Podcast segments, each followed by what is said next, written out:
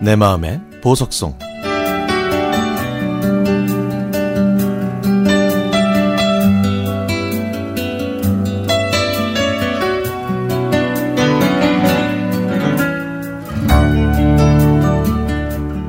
신발장을 보니 운동화가 많네요.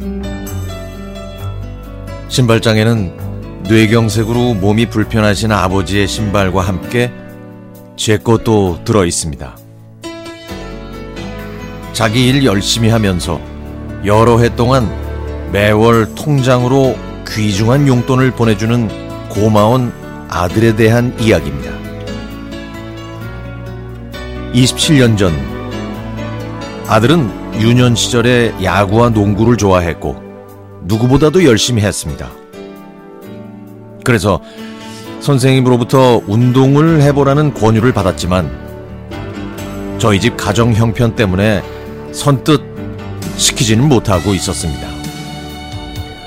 친구들과 어울려서 자주 야구를 했고 길거리 농구 대회에도 참가해 예선을 통과할 정도로 운동에 소질을 보였던 제 아들은 초등학교 6학년 때 팔이 아파서 정형외과에 가서 물리치료를 받았습니다.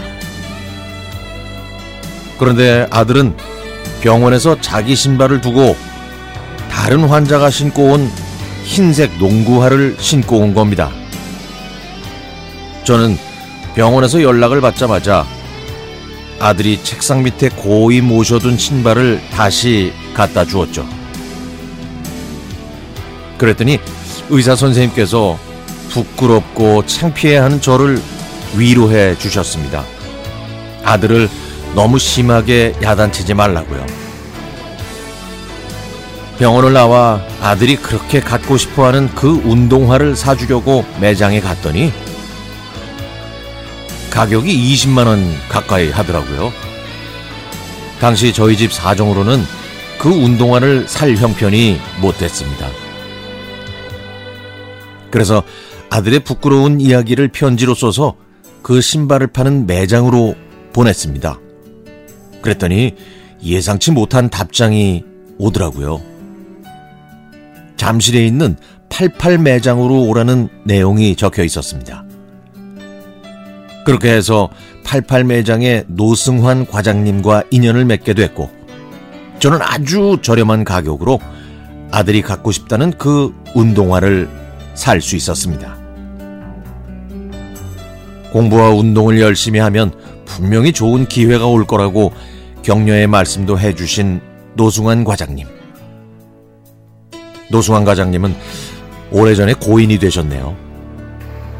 체대를 나온 아들은 노승환 과장님의 말씀대로 최선을 다했더니 이제는 그 비싼 신발을 여러 켤레 살 수 있는 형편이 됐다고 말씀드리고 싶습니다.